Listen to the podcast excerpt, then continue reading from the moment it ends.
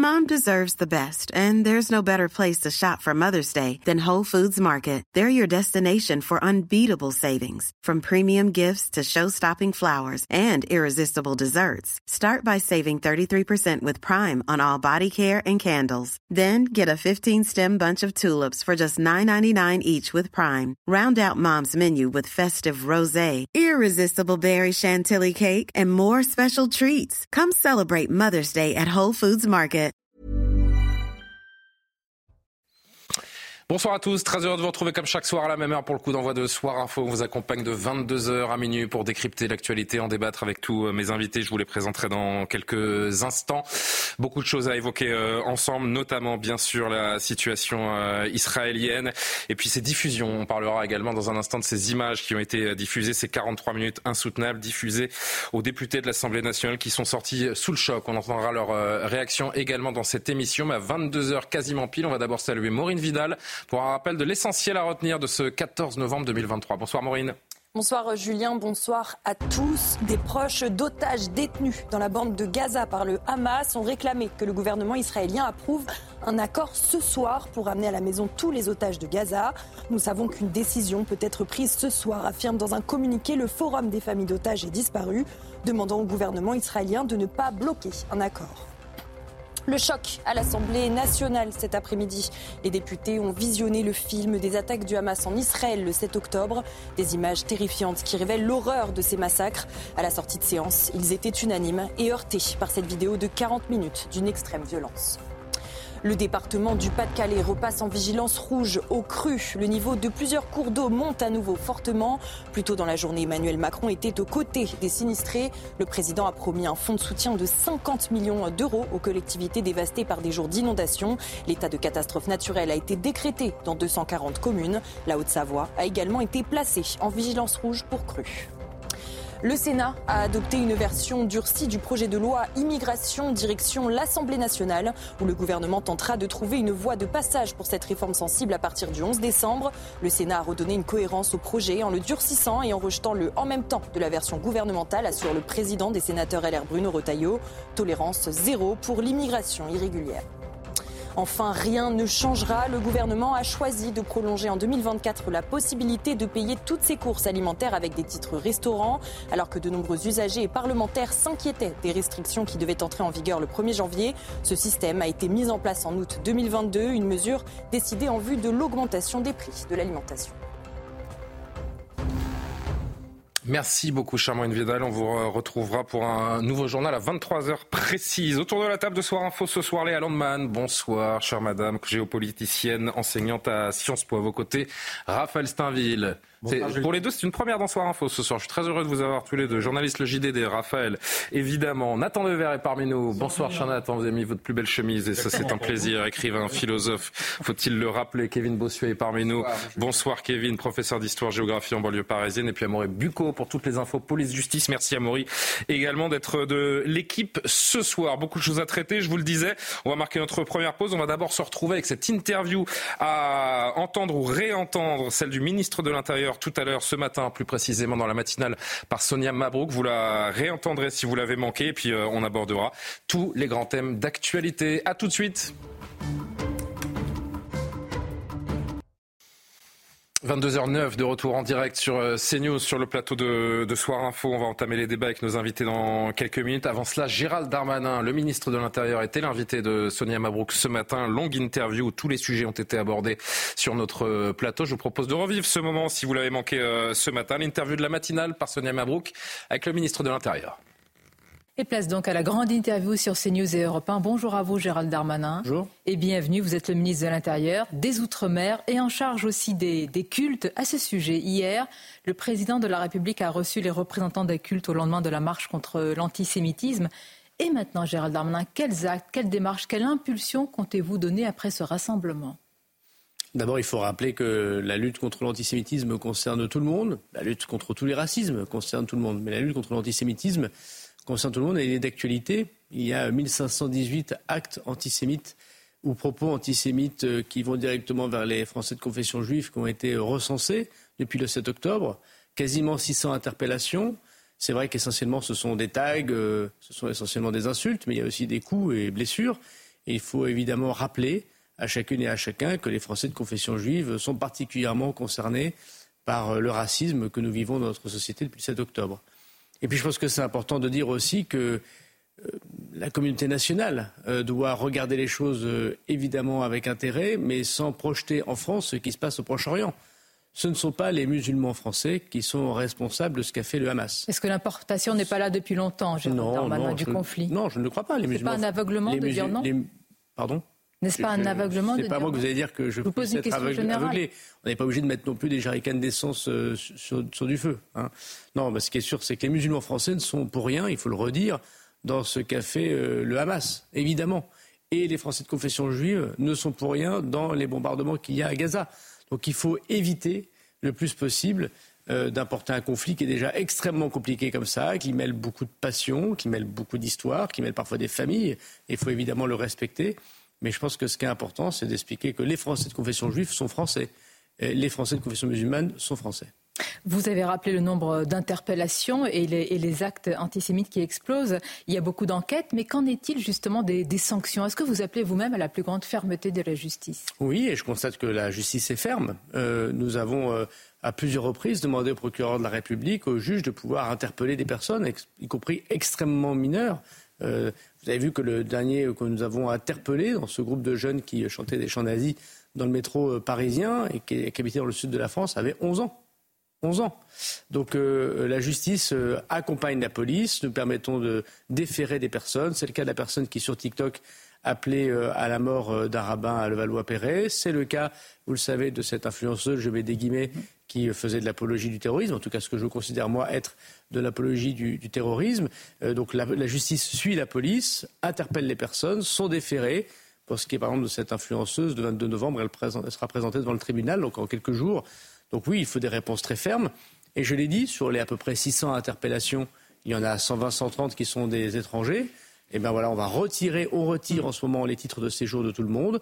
Il y a plus d'une cinquantaine de ces euh, auteurs, de ces auteurs, pardon, qui sont en centre de rétention administratif et qui sont en train d'être éloignés. Je note là, je vous avais dit 11 ans, Gérald Darmanin. Dans ce cas, est-ce qu'il ne faut pas aussi en appeler euh, à la responsabilité des parents qui, il faut le souligner, par pas, peuvent être aussi la, cause hein, de, cette haine euh, décomplexée? Il, se peut que lorsque vous avez des adolescents qui partent mal, les parents sont, sont, un peu dépassés ou ils le savent pas tout à fait. Et quand la police vient ou les parents ou les, éducations nationales viennent, on les remet euh, droit. Voilà. Et puis il se peut que les parents euh, participent malheureusement à cette euh, déviance. Et dans ces cas-là, la justice sait répondre. Il y a des centres éducatifs fermés et il y a une éducation qui se fait à la place des parents. Ce qui est certain, c'est que quand vous avez des enfants de 11 ans qui chantent des chants nazis, qui crient leur haine de juifs dans le métro parisien au vu au-dessus de tous, il y a un problème en effet d'éducation incontestablement qu'il faut vite corriger avec beaucoup de fermeté. Je vous pose la même question, Gérald Darmanin, que j'ai posée hier à cette même place à la présidente de l'Assemblée nationale, Yael Braun-Pivet. Quel est selon vous le principal carburant de l'antisémitisme aujourd'hui? Ah, Il y en a plusieurs. Il y en a plusieurs. Les extrêmes, euh, l'extrême gauche comme l'extrême droite, euh, sont nourris d'un antisémitisme, on le sait, euh, historique. Et puis il y a l'islam radical, incontestablement, qui fait de la haine du juif. D'ailleurs, le contraire de ce qui est écrit dans le livre puisque, y compris ce qui est écrit euh, dans euh, les livres religieux et singulièrement le Coran, on ne doit pas s'en prendre aux gens du livre, donc ils trahissent leur propre religion en étant antisémites. Et puis il y a une forme d'antisémitisme assez fort qui vient de l'antisionisme, la haine d'Israël, la destruction d'Israël. Donc euh, c'est malheureusement cet antisémitisme cumulé qui fait pour nos compatriotes de confession juive quelque chose de, de, terrible à vivre. Et je voudrais ici souligner, indépendamment des horreurs qu'avaient convaincu les Israéliens euh, en, Israël à la suite des attaques du Hamas.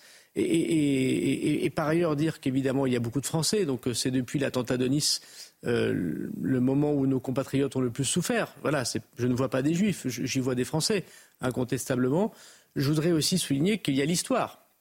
Et, ça a été dit par, par un participant musulman à, la réunion qu'on a eue avec le président de la République, et c'était très touchant. Il comprenait pourquoi les Français de confession juive, dans les actes antisémites, étaient particulièrement touchés, parce qu'il y a notre histoire. Une histoire où la France n'a pas su protéger les juifs, histoire où la France a connu des attentats contre des écoles juives, euh, contre des rues. On pense euh, bien sûr euh, à ce qui s'était passé à Paris, où il y avait des Français de confession juive qui, qui mangeaient, qui vivaient là, où des enfants de quelques années ont été abattus dans des cours d'école. Il y a en France non seulement l'antisémitisme, mais il y a ce que l'antisémitisme a produit, c'est-à-dire de l'horreur, de l'horreur absolue. Vous parlez de ce, des représentants euh, musulmans. Quelle France était à la marche euh, avant-hier, Gérald Darmanin? Beaucoup, en tout cas certains affirment qu'il n'y avait pas euh, les quartiers populaires, qu'il n'y avait pas aussi la jeunesse. Qu'avez-vous vu dans cette marche? Alors évidemment, comme ministre de l'Intérieur, je me suis beaucoup organisé, beaucoup occupé de l'organisation des manifestations. Il ne faut pas penser qu'il n'y a que Paris d'ailleurs. Hein. Sans incident, on peut, en tous les cas, notamment oui, peut le souligner. très mais bien qui était là Grâce au gendarmes, mais il n'y a pas que Paris aussi dans la vie. Moi, je, je sais qu'à Lille, il y avait plus de 1500 personnes, par exemple, ce qui n'est pas de nature Normalement, à Lille, on ne manifeste pas, pas beaucoup, donc je pense qu'il y a eu une grosse mobilisation. Je ne sais pas, je ne suis pas capable de vous dire qui était là. J'étais avec les, officiels, j'ai traversé euh, le pont des Invalides pour aller les rejoindre, donc je ne vais pas vous faire celui qui était parmi, parmi la foule, même si j'ai salué cette foule. Vous n'allez pas me faire celui qui ne comprend pas ma question. mais Certains ont souligné... Euh, mais on aurait, on aurait tous aimé qu'il y ait encore beaucoup plus de monde on aurait tous aimé que l'ensemble des responsables politiques, l'ensemble des responsables religieux, euh, voilà, que, tout le monde soit là. Bon, tout le monde n'a pas été absolument là. Cependant, moi, je pense que c'est une première, euh, une première action extrêmement forte qui hmm. montre qu'on ne peut pas accepter l'antisémitisme en France. Ça ne veut pas dire qu'il n'y a pas par ailleurs des discriminations contre euh, les personnes, contre les jeunes des quartiers, qu'il y, a, y a bien sûr des actes anti-musulmans, qu'il y a des actes anti-chrétiens. Voilà. Et donc je pense qu'il faut éviter la concurrence. Euh, Pourquoi vous avez besoin de le rappeler? Vous craignez, Monsieur le ministre, qu'il y ait une confrontation, que certains euh, attisent une guerre civile larvée, ou est-ce qu'elle est bah, malheureusement euh, un horizon à craindre? Alors moi, je, suis élu d'un territoire populaire. comme de beaucoup d'élus, j'étais le 11 novembre dans ma commune à Tourcoing. J'en ai profité pour aller voir tous ceux que je, je connaissais. J'ai senti des Français qui nous encourageaient à être fermes, beaucoup, sur ça et sur la loi immigration. J'ai senti des Français qui avaient peur aussi de l'importation du conflit. Et j'ai senti aussi des Français, notamment ce que vous appelez euh, les Français des quartiers, mais les Français simplement qui euh, euh, sont de confession musulmane, qui ont peur du deux poids deux mesures. Voilà, ils me l'ont dit comme ça. ils ont l'impression, moi je pense que c'est une fausse impression, mais je suis obligé de l'entendre. Ils ont l'impression qu'on ne s'occupe pas de, qu'on leur donne le crédit qu'ils sont du côté de ceux qui persécutent les Juifs. Je sais que c'est pas vrai. Je sais que c'est pas vrai, mais voilà, je, je, veux le redire ici. Il y a bien sûr des actes anti-musulmans je suis bien obligé de constater qu'il y a dix fois plus d'actes antisémites euh, en ce moment, et c'est pour ça que je le répète, que c'est pour ça que les, policiers protègent les juifs. Je vais vous poser la question différemment, Jean Est-ce qu'aujourd'hui, dans le contexte qui est celui-ci, d'importation malgré tout euh, de ce conflit, est-ce qu'il y a plus d'actes anti-musulmans? Est-ce que ce conflit, ce qui se passe en Israël, a généré plus d'actes anti-musulmans dans notre pays? Alors, ce n'est pas à la mesure de ce que nous connaissons pour les actes antisémites. Mais oui, il y a des actes anti-musulmans euh, supplémentaires. Euh, il y a euh, des mosquées qui reçoivent des lettres de menaces de mort, des menaces d'attentats, de très nombreux propos anti-islam, y compris sur les plateaux de télévision. Donc bien sûr, c'est choquant pour nos compatriotes musulmans. Encore une fois, les musulmans français, ils n'ont rien à voir avec euh, ce qu'a fait le Hamas. Et s'il y a des propos anti-islam comme des propos antisémites, ils tombent sous le coup de la justice, oui, que ce soit sur un plateau ou en dehors. Bien sûr, et c'est pour ça que moi-même je saisis l'ARCOM lorsque bah, un certain nombre de personnes disent des choses qui sont contraires à la loi. C'est pour ça que moi-même je saisis la justice, mais je pense que nous ne les disons pas assez. Voilà, moi j'ai retenu ça aussi de mes échanges avec les gens. Nous ne le lisons pas assez. La France protège protège pas euh, davantage les juifs que les musulmans. La France euh, protège tout le monde. L'État français protège tout le monde, tous ceux qui sont menacés. Et en France, c'est un pays magnifique on peut vivre de sa religion, on peut s'habiller comme on le souhaite dans la rue, pratiquer son culte, changer évidemment ça, euh, C'est la France souhaitée ou c'est la France réelle? Non, mais c'est la France réelle, bien évidemment. Euh, il on peut être habillé comme on veut partout euh, sur le territoire et, la police, avoir et la police, de problème en fonction de ses origines et de ses Non, mais que vous ayez envie de porter une mini-jupe, que vous ayez envie de porter une kippa, que vous ayez envie de porter un voile dans la rue, la France vous permet de le faire. Ensuite, c'est à la police, évidemment, de permettre de le faire. C'est pour ça que je suis ministre de l'Intérieur et que je pense d'incarner une forme d'autorité de, qu'attendent les Français. Mais ce que je veux dire, c'est que les Français, la France ne protège pas un culte plutôt qu'un autre. Aujourd'hui, ce sont les Français de confession juive qui sont particulièrement menacés, attaqués. C'est normal que nous les protégions. Et je suis très fier d'être le ministre de l'Intérieur qui les protège. Mais je veux dire à nos compatriotes musulmans, à nos compatriotes chrétiens, à tous ceux qui, euh, au fond, sentent que leur religion, parce qu'ils appartiennent à un groupe particulier peuvent être menacés. C'est le cas aussi des musulmans, c'est le cas aussi des chrétiens, il ne faut pas l'oublier. Nous les protégeons. Et la France ne fait aucune distinction parmi ses enfants. Elle ne fonde sa sécurité et son autorité que sur le fait que les gens sont menacés.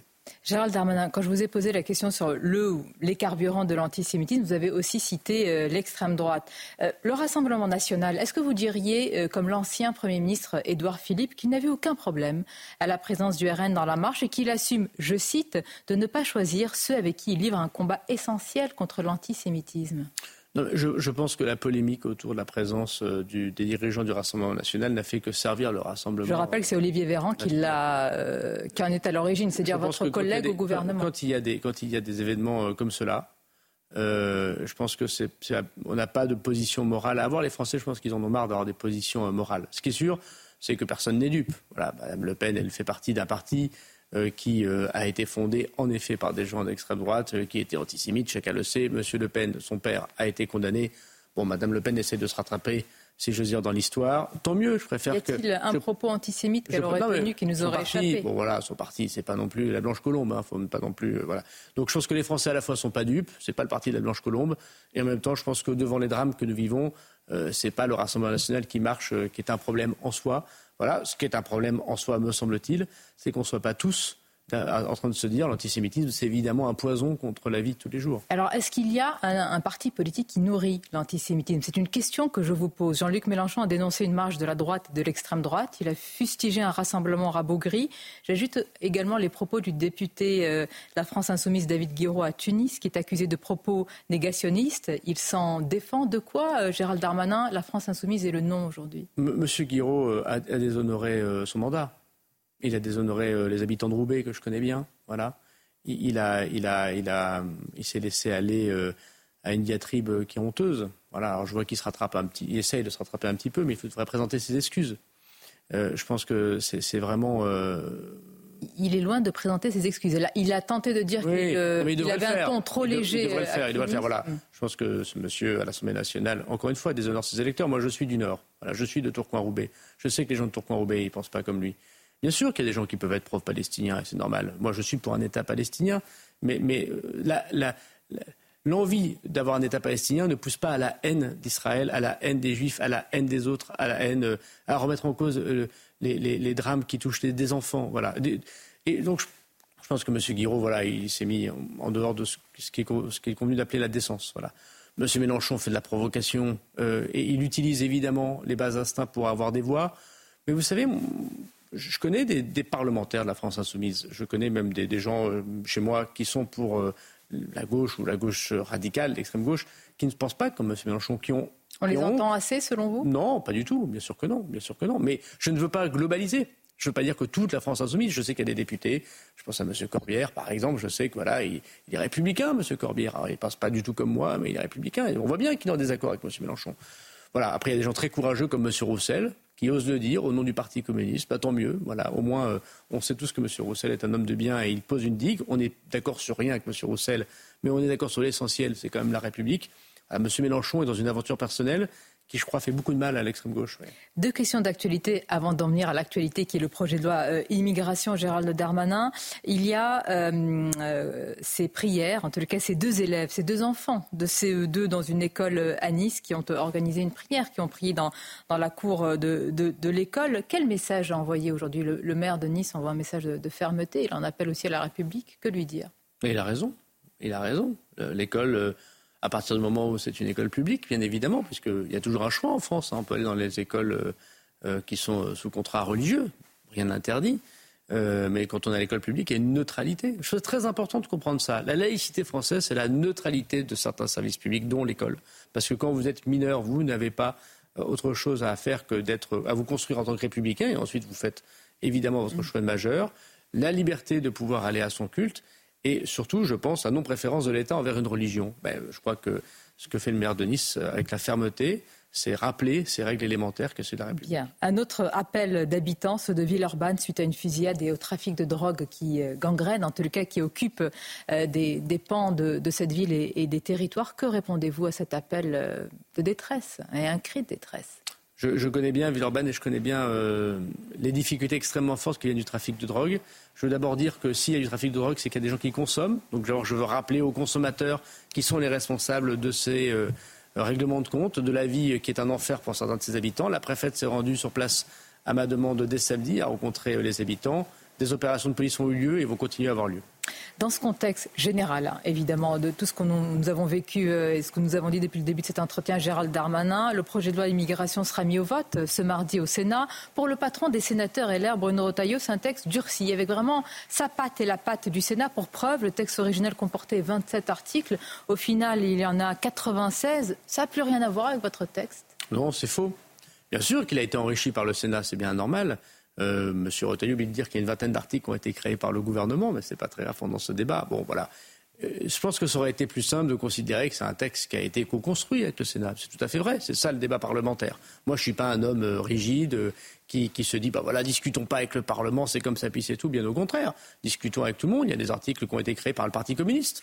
Ben, j'ai pris un amendement de M. Brossard pour lutter contre les marchands de sommeil. On a, surtout vu la transformation de l'article 3, je vous avoue, en article 4. Oui, ben, eh ben, on peut s'en réjouir, il y a un article de régularisation. Il n'y a plus de droit opposable automatique. Il est dit aussi que pour être régularisé dans ces métiers, il faut prouver une durée de travail encore plus importante que prévu initialement. Le tout est soumis au pouvoir discrétionnaire du préfet qui doit aussi vérifier. Je suis pas sûr que les Français qui nous regardent. Ah, c'est euh, important, intégrable ou pas de la personne. Bah, d'abord, un, c'est un texte de loi très important qui vise à régulariser euh, la nounou et à expulser l'étranger délinquant. Si on est d'accord avec ce principe général, on peut discuter. On peut aller dans le détail quand même. Oui, bien sûr. On peut. Mais d'abord, un, le principe. Je suis pas sûr que tout le monde suit euh, les débats de Public Sénat, même si c'est une chaîne très intéressante. N'est-ce pas? Donc, un, nous sommes très très durs contre les étrangers délinquants et on écoute ceux qui ne peuvent pas être régularisés mais qui travaillent, qui respectent les règles de la République. J'ai entendu M. Retailleau dire partout jamais le texte de loi ne sera voté, jamais il y aura un élément de régularisation. Bon, le texte de loi a été voté, il y a un élément de régularisation. Ce n'est pas le même que le gouvernement, c'est vrai. Nous discutons à l'Assemblée, nous allons reprendre ce texte. Est-ce que vous allez détricoter euh, ce qui s'est fait autour de l'article 4 bah, On va modifier, puisque le Sénat va faire son travail. La nuance est importante de détricoter, modifier. Non, mais on ne va pas détricoter. On va... Le Sénat a fait son travail de modification du texte du gouvernement. L'Assemblée va faire son travail de modification du texte du Sénat. Et après, il y aura un compromis. Mais vous savez. Vous y croyez au compromis Mais bien évidemment. Euh, les députés LR ne sont pas dans la même disposition par rapport à l'exécutif. Il, il, y a six mois, il y a trois mois, il y a quinze jours, vous m'aviez tous dit vous n'arriverez pas à faire voter un texte au Sénat. Il a été voté avec un article C'est un texte qui est essentiel pour les Français, pour réguler l'immigration pour forcer à une meilleure intégration. Dans ce texte de loi, par exemple, il y a l'idée que désormais, pour pouvoir avoir un titre de séjour en France, il faut passer un examen de français. Est-ce que vous pensez que des députés peuvent voter contre quelque chose comme ça? Aujourd'hui, il y a 4000 étrangers délinquants que je ne peux pas expulser parce que la loi me l'interdit. Pas la Constitution, pas l'Europe, la loi française. Je demande qu'on modifie ça. Comment peut-on refuser ça au ministre de l'Intérieur dans le contexte dans lequel nous sommes? Mais je suis là pour discuter. On ne peut pas à la fois envoyer une majorité relative à l'Assemblée nationale et demander au ministre de l'Intérieur de ne pas discuter. Moi, je suis un homme ouvert, de dialogue, discutons. Et j'ai 15 jours, 3 semaines, un mois, plus il faut pour trouver un compromis avec les parlementaires. Eh bien, à bon entendeur, on suivra cela. Merci Gérald Darmanin. Merci et bonne journée. Voilà pour cette interview euh, matinale du ministre de l'Intérieur de retour, de retour en direct sur le plateau de Soir Info 22h28 quasiment toujours en compagnie donc de Léa Landman, Raphaël Steinville, Nathan Dever, Kevin Bossuet et Amaury Bucco pour vous accompagner donc jusqu'à minuit. Notre premier thème, ce sont ces 43 minutes insoutenables après avoir été projetés à l'ONU dans une trentaine d'ambassades et consulats d'Israël à travers le monde, dont celui de France le 7 novembre euh, dernier. Les images du euh, massacre, des massacres commis par les terroristes du Hamas le 7 octobre dernier sur le sol israélien, été diffusés à certains députés de l'Assemblée nationale. Pour beaucoup, pour ne pas dire la totalité d'entre eux, sont sortis sous le choc, à commencer par le député LR des Français de l'étranger, dont la circonscription euh, comprend les Français d'Israël. Le député LR, Meir Habib, regardez. Je ne veux, veux, pas leur donner la possibilité de voir, mais là, c'est mon peuple, c'est mes frères, les enfants, les femmes, les chiens, c'est des barbares. Ils ont engrangé. Écoutez les paroles de la Marseillaise, c'est ça qui s'est passé. Jusqu'à quand Il y a un seul État juif. Un État de trop. Je n'arrive pas. Comment ça s'est passé dans la salle pour les autres députés Je veux pas qu'ils voient mes larmes. Je, veux, je, dis que je veux, je veux que le monde comprenne qu'Israël doit se défendre, doit détruire ces barbares, doit détruire ces sauvages qui ont de la jouissance, avoir tué des femmes et des enfants. J'ai vu un enfant de 10 ans, il dit mais tuez-moi. Il a vu son père et sa mère à tuer. Il a dit tuez-moi. Pendant qu'ils ouvraient le frigidaire, ils prenaient un coca zéro en train de boire. Faut montrer ces images au plus grand nombre. Je sais pas, c'est difficile à voir. Je veux que le monde comprenne. Il ne s'agit pas de faire du voyeurisme. Mais quand je vois que dans cette assemblée, il y a des gens qui mettent en, cause ce qui s'est passé, ça me rend dingue. Évidemment que c'est un moment euh, d'émotion très forte, on peut, on peut l'imaginer. Et, d'ailleurs, on comprend aussi ce, débat, Raphaël Steinville, pour commencer peut-être euh, ce débat qui, se pose cette question, cette question qui est posée, pardon. Faut-il montrer ces images? Faut-il euh, les voir pour, pour comprendre véritablement ce qui s'est passé le 7 octobre dernier? Difficile de répondre. Non, c'est difficile de répondre. Moi, il se trouve que je les ai pas vus, si ce n'est des, des bribes par-ci par-là. Mais j'ai été, euh, j'ai eu un certain nombre de personnes qui ont pu visionner ces, images, à commencer par euh, les correspondants qui, euh, quasiment dès les premiers jours, ont eu accès non seulement à ces images, mais aussi à une morgue géante. lorsque vous les aviez au téléphone, que vous, entendiez l'émotion de leur voix. Personne ne peut sortir indemne d'un tel, tel visionnage. Bien évidemment. Donc après, moi, je ne sais pas s'il faut le montrer au grand public. J'y suis plutôt opposé. En revanche, d'obliger euh, tous ceux qui euh, sont des négationnistes, des apologistes du terrorisme, euh, des petits gamins de, 15, 16, 17 ans qui aujourd'hui s'autorisent à, se faire les porte-parole du Hamas, J'y serais pas forcément. Mais vous savez que ceux qui, ceux qui ne veulent pas voir ne verront jamais, hein, euh, malheureusement. On va continuer cette discussion. Je voudrais qu'on entende d'autres réactions. Euh, trois autres députés qui ont assisté à, cette, euh, ce visionnage Éric Ciotti, Julien Audoul, Olivier Falorni. Écoutez. Ce sont des images terrifiantes qui sont glaçantes d'effroi. On ne peut même pas concevoir qu'une telle sauvagerie, qu'une telle barbarie soit, possible. C'est un défi euh, à tout entendement et c'est un crime contre l'humanité qui doit mobiliser les consciences et les éveiller. C'est euh, bouleversant. Il n'y a, pas vraiment de mots. En fait, je, suis désolé. Je suis, euh, je suis encore un un petit peu sonné par les images. ce qui est le plus marquant, c'est de voir des images de vie, de, famille, de tranquillité, de, de fête, être anéanti, être euh, réduite à néant par, euh, par la barbarie, tout simplement. Difficile de réagir après avoir vu euh, la barbarie la plus sauvage s'exprimer. vous savez, moi je suis historien, j'ai beaucoup travaillé sur la Seconde Guerre mondiale.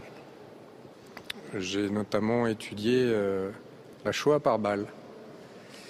Et c'était la même barbarie, la même horreur. Et, quelque part, euh, ce qui était encore plus abominable, ce qui rajoutait à l'abomination, c'était cette, euh, fierté de ces barbares. Léa Landman, évidemment que tous ceux qui assistent à ces, euh, à ces diffusions décrivent la même chose, des images d'une atrocité inqualifiable. Certains ne peuvent pas rester jusqu'au bout, d'ailleurs, dans ces différentes projections. Elles sont pourtant indispensables, là encore? Elles sont indispensables, mais surtout ce qui est un peu étonnant quand même, c'est que euh, soit on n'a pas vu, euh, la vidéo en entier n'a pas été diffusée, mais le Hamas a diffusé plein de ses vidéos, enfin une, grande partie de ses vidéos. Et euh, l'étonnement des députés est, est étonnante, en fait, en soi. Je, je, je, pense que la diffusion est primordiale, peut-être pas pour le grand public comme, comme ça a été dit, mais... C'est plus de l'effroi que de l'étonnement la plupart du temps. Hein. enfin, il y a un peu d'étonnement quand même. Je trouve qu'il y a un peu d'étonnement. Euh, est-ce que la diffusion est importante? Elle est importante et plus le temps passe, plus elle devient primordiale. C'est-à-dire qu'on entend beaucoup trop souvent au nom de l'équilibre, euh, on va en reparler après euh, pendant l'émission, mais au nom de l'équilibre, on laisse passer quand même beaucoup de choses. C'est-à-dire qu'on dit, bon d'accord, le 7 octobre, mais regardez ce qui se passe à Gaza. Sauf qu'on ne peut pas mettre sur la même échelle.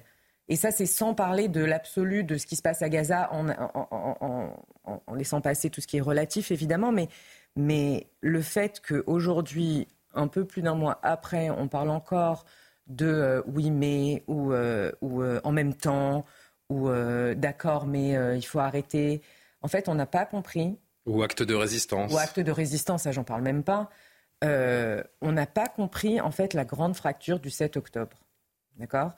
On n'a pas compris qu'il y, y, a un de ces députés, enfin là c'était des députés qui, qui ne remettent pas en question, évidemment, mais est-ce que tous ces négationnistes, parce que je ne peux pas les qualifier d'autres, ils aimeraient avoir le Hamas à leur porte? Non.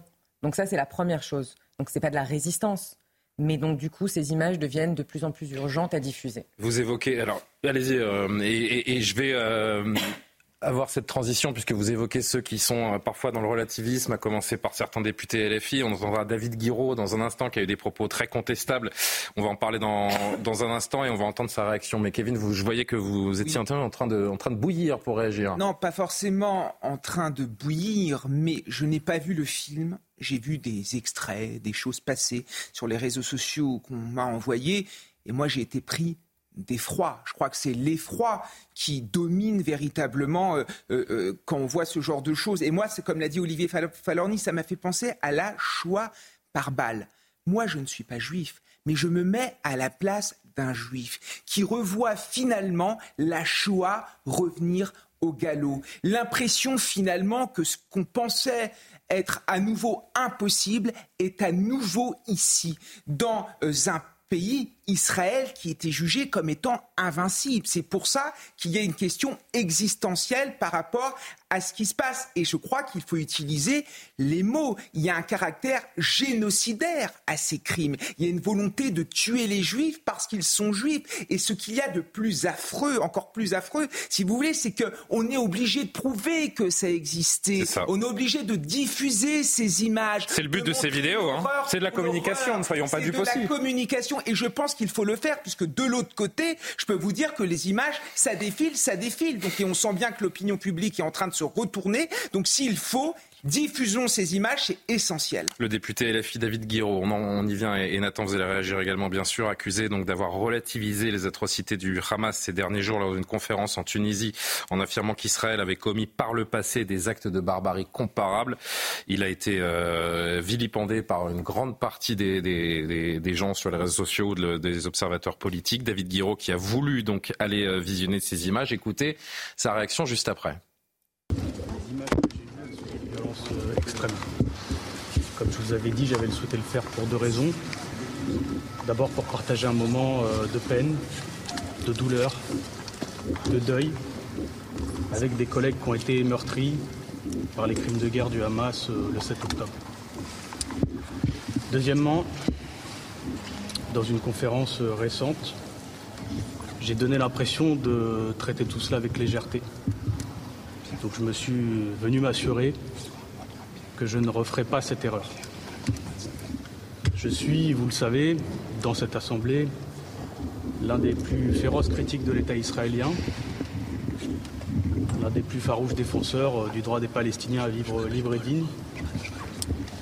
Dans ce combat-là, ça fait plusieurs semaines que je vois des images très difficiles du nettoyage ethnique à Gaza, mais euh, malgré la peine, la douleur qui me secoue euh, tous les jours, je crois que j'oublierai jamais de respecter tous les morts. Nathan Dever, un commentaire. Contrition, sincère. Euh, on entend quand même hein, des, mots comme crime de guerre, nettoyage ethnique à, Gaza. Contrition à moitié. Avant de commenter juste les, les, les propos de David Guiraud, puisqu'on parlait de ces images, ces images, elles sont absolument euh, atroces. Moi, j'ai pas vu le film de 43 minutes. Mais euh, d'abord, j'ai lu le long descriptif qu'il y a eu dans Libération. Et en fait, il y a beaucoup de vidéos qui sont déjà euh, sur Telegram, etc., que j'avais pu voir. D'ailleurs, je me permets de préciser que ces 43 minutes, euh, on y voit, je l'ai noté, une, une centaine de, de morts. C'est pas 10%. Voilà, en 45 minutes, vous, ne voyez, vous voyez moins de 10% de ce qui s'est réellement passé ce jour-là. Il y a des scènes encore plus atroces, si c'est possible d'être encore plus atroces, qui ne sont pas dans ces vidéos, notamment ces viols collectifs sur des jeunes femmes israéliennes. Exactement. Oui. Et ma, compagne a vu le, film. Je peux vous dire qu'elle n'a pas dormi pendant euh, quatre jours, qu'elle n'a pas mangé, qu'elle était euh, euh, absolument troublée n'est même pas le mot. Hmm. Vous parliez de la comparaison avec la, la Shoah par balle, mais il me semble que dans ces images, ce qui se joue, c'est comme en fait une sorte d'anthologie de tous les plus grands traumatismes de l'histoire des Juifs et de l'histoire d'Israël. Ça veut dire que oui, il y a quelques points hmm. communs avec la Shoah par balle, il y a aussi quelques points communs avec les méthodes et l'imaginaire du pogrom, il y a aussi quelques points communs avec euh, la guerre de Kippour, etc. Il y a aussi quelques points communs avec le traumatisme de la question des otages, qui est un traumatisme typiquement israélien. Et qu'en fait, dans ces images-là et dans ce qui s'est passé le 7 octobre, c'est comme si en une journée, il y avait eu une conflagration, un mélange de tout ce que euh, l'esprit juif peut avoir euh, de, plus, de, plus, de plus refoulé et de plus traumatisant. ensuite, sur, les, propos de David Guiraud. les propos de David Guiraud. Franchement, parfois, on n'a on a même pas envie de, de, de commenter. Moi, quand j'ai vu qu'il allait euh, aller à cette, euh, à cette euh, diffusion à l'Assemblée nationale, mon premier geste a été de me dire, malgré l'ignominie de ses propos à Tunis, c'est plutôt honorable qu'il décide, Bien sûr. entre guillemets, de penser un peu. Et il parle d'erreur d'ailleurs, hein, qu'il a, il a été un petit peu trop nonchalant dans sa façon de, de décrire, dans son attitude lors de cette conférence en Tunisie. Il parle de son attitude, c'est tout. Hein. C'est vrai. dans l'extrait que vous avez que vous avez passé, il, il parle davantage des, des morts de Gaza qui sont dramatiques euh, que des morts euh, du, du, 7 octobre. Euh, si vous voulez cette manière. Après, enfin, je veux dire, je, je, pour pas complètement enfoncer le député Guiraud, on voit qu'il est quand même, il est quand même touché par ce qu'il vient de voir. Enfin, c'est pas, c'est pas quelqu'un qui est complètement détaché des 43 minutes qu'il vient de visionner, qu'on qu'on a face à la caméra. Encore heureux, j'ai envie de dire, bien sûr. Mais ce qui a été la grande cassure du 7 octobre en France et dans le débat public, c'est des gens qui faisaient diversion. Ça veut dire face à l'horreur de ce qui s'est passé, qui disaient oui mais contexte, oui mais ceci, oui mais Israël aussi a commis des crimes, oui mais Israël ensuite depuis quand il y a eu la réplique à Gaza, oui mais Israël a aussi bombardé des civils, etc. etc. Euh, je pense que quand on est confronté à la mort d'un civil, quel qu'il soit, que ce soit les civils de Gaza, que ce soit les civils euh, du 7 octobre, euh, et, qu'on ne fait pas une réflexion politique, mais que là on est vraiment dans un moment d'émotion, on ne doit pas être là pour faire diversion et renvoyer à d'autres morts. On pourrait aussi, sinon, à ce compte-là, commencer à parler de la situation des Ouïghours, commencer à parler des gens qui ont été tués par Bachar el-Assad, et euh, des, réfugiés afghans qui se sont fait chasser du Pakistan. Il y a, un peu d'indignation sélective. là, un moment, quand on voit ces images, on dit juste, voilà, ces images sont horribles, point final. Et puis demain matin, on parle des morts de Gaza, mais pas en même temps. Alors, je vous fais réagir, Raphaël et, Léa euh, Landman, pardonnez-moi. Je voudrais juste qu'on entende pour euh, aller au bout des extraits autour de, ce qu'a dit David Guiraud, celui de, David Habib, qui n'a rien à voir avec Meir Habib. Hein. David Habib, qui est député non inscrit des Pyrénées-Atlantiques, qui en veut euh, beaucoup à David Guiraud et cette fameuse conférence en, Tunisie. Il a tenu à lui faire savoir avant euh, euh, ce visionnage. Il l'a raconté à nos confrères. Regardez. Oui, je lui ai dit que c'était un chien. Je lui ai dit que c'était un chien.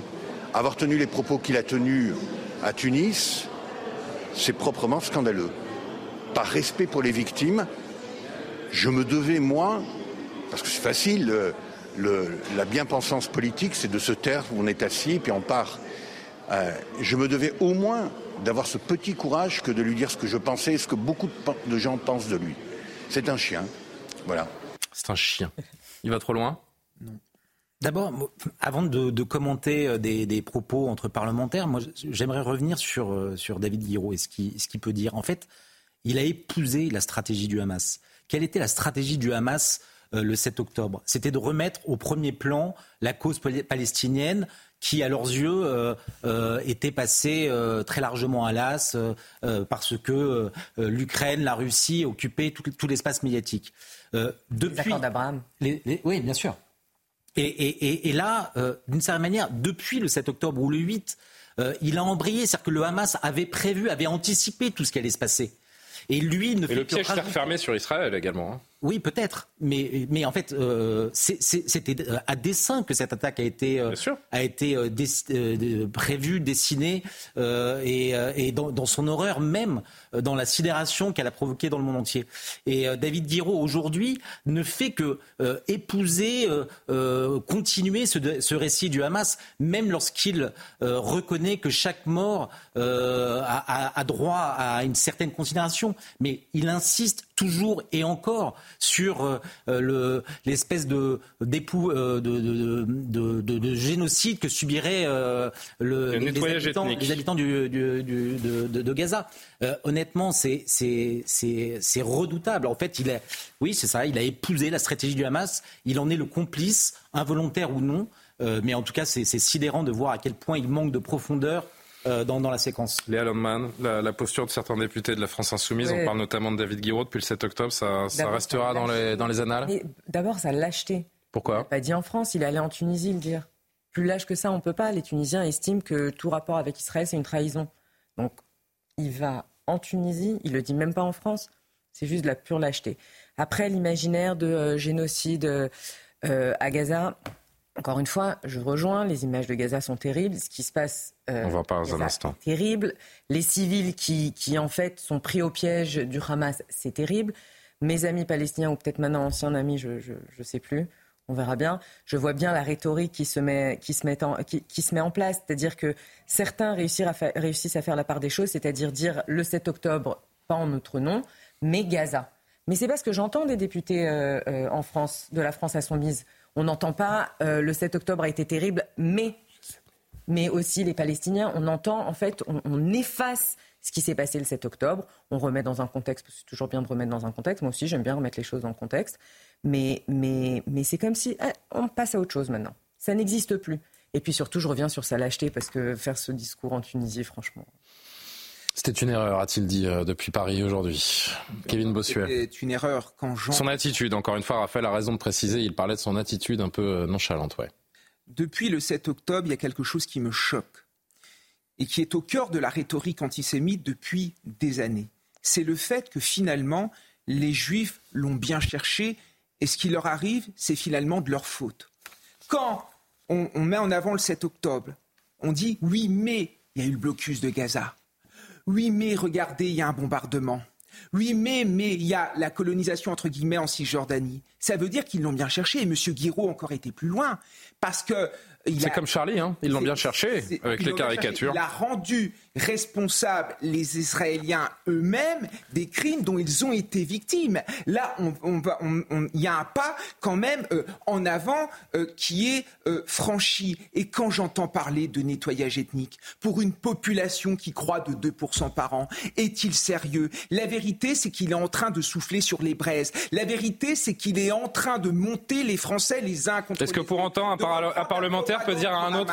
Et, et, moi, je peux vous dire que moi qui enseigne en banlieue parisienne, je vois les conséquences de ce genre de discours. Le discrédit sur le 7 octobre, le fait de mm. finalement légitimer la parole du Hamas. C'est très grave ce qui est en train de se passer. Il est en train d'encourager à la sécession. Et moi, en tant qu'hussard noir de la République attaché à l'universalisme, j'en suis dégoûté. Ça me fait vomir. C'est quand on perd sa dignité et lorsqu'on tient des propos euh, inqualifiables, moi je comprends que euh, certains parlementaires puissent se relâcher à, finalement à dénuer presque euh, cette humanité à un autre parlementaire. C'est ça en fait qui se joue euh, à travers les, les, propos de, et cet échange qui, qui, est bien évidemment qui est choquant. mais si, si, si, je peux me permettre de revenir à la fois sur les images du 7 octobre et surtout sur les images que l'on voit finalement assez peu, mais qui sont tout aussi importantes, de cette population euh, gazaoui qui euh, est prise en otage par le Hamas et qui essaye de fuir. On, on voit qu'un certain nombre de, de, de ces Gazaouis aujourd'hui euh, n'en peuvent plus de cette situation. Et peut-être qu'aujourd'hui, euh, l'armée de Tsahal humanitaire, est une armée de libération. De libération C'est-à-dire que probablement qu'ils ne resteront pas, mais en tout cas, ils sont en train de les libérer du Hamas qui les a fait régner, qui les a fait vivre dans la terreur depuis des années. Oui, Nathan, rapidement. Et justement, on va aller, euh, on va aller du côté d'Israël pour voir où en est la, la situation en, en, termes de, de riposte israélienne. Rapidement, ce qu'il y a d'incroyable aussi, on a toujours accusé les Juifs de mentir sur les malheurs qu'ils subissaient, euh, d'exagérer, d'inventer, etc. Et c'est encore le cas en 2023. Oui. Euh, pendant la Shoah, les nazis cachaient leurs crimes. À la fin de la Shoah, ils ont dynamité les crématoriums d'Auschwitz, etc. Et pas que. Bon.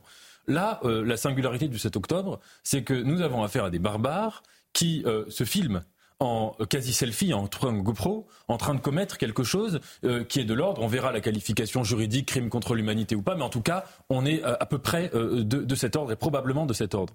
Et il y a quand même des gens. Donc, si vous voulez, toutes les preuves sont là. On a vu des images euh, absolument euh, hallucinantes. Et il y a quand même des gens pour réactiver tout ce discours-là, ce discours de négation. Et ça, c'est quand même un des grands mystères. Vous savez, c'est Derrida qui, au moment du 11 septembre, disait un des grands événements du 11 septembre, c'est que le mal est mis en spectacle et qu'il euh, le, le, tout le système médiatique américain, les hélicoptères avec les caméras, etc. Tout cela participe euh, euh du crime et c'est comme ça. Peu importe ce qui est montré, peu importe ce qui est donné à voir, le négationniste, celui qui ne veut pas voir, trouvera toujours Exactement. moyen de démontrer d'une façon ou d'une autre que ce qu'il voit est faux. Et oui, et il faut s'interroger là-dessus. Pourquoi après le 11 septembre, il y a eu des gens, des âmes un peu sombres, qui se sont improvisés spécialistes en aéronautique et en physique pour venir nous expliquer euh, que les avions étaient, avaient pas pu euh, faire tomber les tours, etc., ouais. etc. Ouais. Et aujourd'hui, il se passe quelque chose qui est du même ordre, plus ce petit Roland et ce petit impensé, enfin qui est pas si petit, euh, antisémite qui participe aussi de cela. Mais ça, c'est un phénomène, à mon avis, majeur de l'époque que nous vivons. L'armée israélienne a affirmé aujourd'hui donc avoir pris le contrôle du Parlement du Hamas, du euh, QG du gouvernement ou encore du siège de la police du Hamas. Les soldats de Tsahal déploient leurs drapeaux dans des institutions conquises dans la bande de Gaza. Sur place, on retrouve Antoine Estève pour CNews. Effectivement, l'armée israélienne mène de très grosses opérations dans le nord de la bande de Gaza contre ces tunnels ou encore euh, ces dépôts de munitions du Hamas. Mais beaucoup d'hommes, beaucoup de combattants terroristes ont pu fuir vers le sud de la bande de Gaza et d'après nos informations, ils continueraient sur place à monter des sites de lancement euh, de roquettes. Et d'ailleurs, eh bien, on continue à avoir de très nombreux tirs de roquettes tous les jours, notamment ce mardi sur la ville de Tel Aviv où trois personnes ont été blessées. Un homme de 29 ans est dans un état grave ou encore sur les villes d'Ashdod ou d'Ashkelon qui sont les cibles tous les jours de tirs de roquettes très importants, ce qui prouve que le Hamas a encore des forces à l'intérieur de la bande de Gaza pour lutter contre l'armée israélienne au sol, mais aussi contre l'armée israélienne en dehors euh, des frontières de la bande de Gaza. Et est-ce qu'on est en train d'assister à un tournant tactique? C'est difficile euh, à dire. Les prochains jours le diront. En attendant, pas de traces d'otages. Un Hamas qu'on peut imaginer évidemment euh, affaibli, mais qui a encore la capacité de tirer des dizaines et des dizaines de roquettes tous les jours sur, euh, sur l'État d'Israël. Et puis parallèlement, tout ce qui arrive, qui émeut la communauté internationale, cette grande urgence humanitaire qui est indéniable sur place.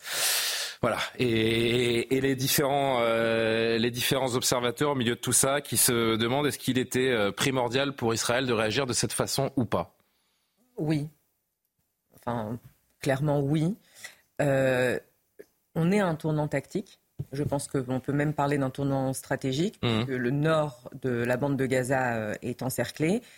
reste à savoir ce qui va se passer dans le sud de Gaza, où en fait les Gazaouis ont été évacués, mais sachant très bien que le Hamas a évacué aussi une partie de ces, euh, de ces terroristes et euh, une partie des otages. En tout cas, c'est ce, qui est, euh, c'est, ce qui se pense. et il y a parce que des traces d'otages ont été. voilà. C'est ce que j'allais dire. Vous avez dit.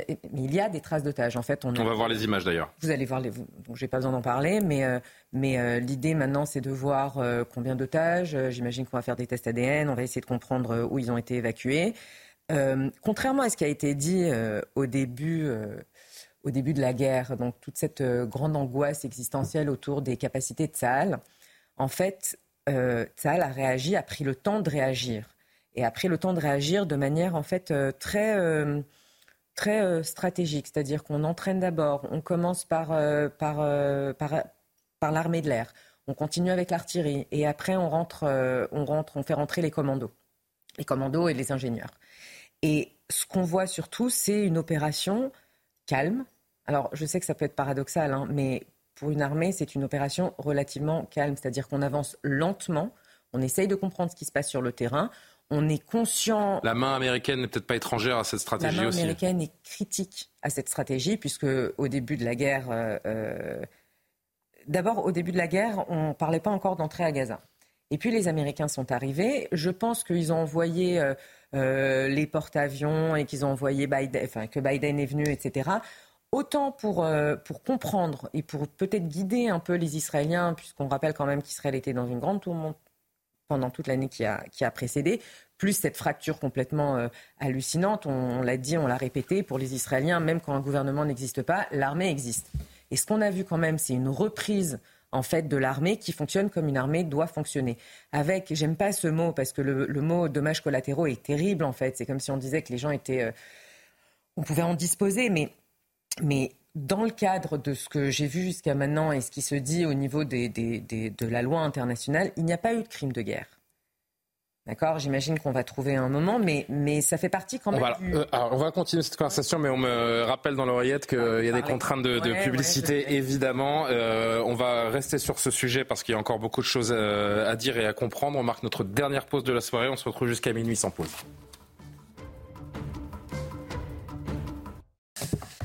Il est presque 23h. Merci de nous rejoindre dans Soir Info en direct sur CNews. On fait un point sur l'actualité avant de continuer les débats avec les invités. Maureen Vidal.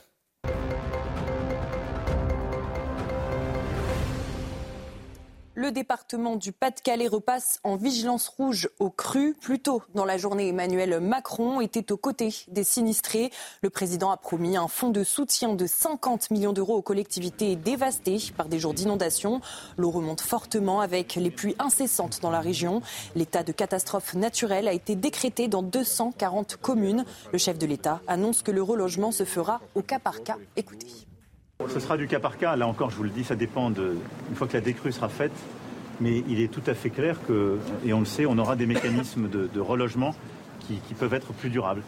Et on, sait qu'on aura des maisons compte tenu leur, parfois de leur vétusté et du nombre de jours qu'elles auront passé quasiment sous l'eau, en tout cas avec le rez-de-chaussée parfois plus inondé, qu'il faudra complètement reconstruire. Donc ça, ce seront des dispositifs au cas par cas et qui sont pilotés par la cellule de crise.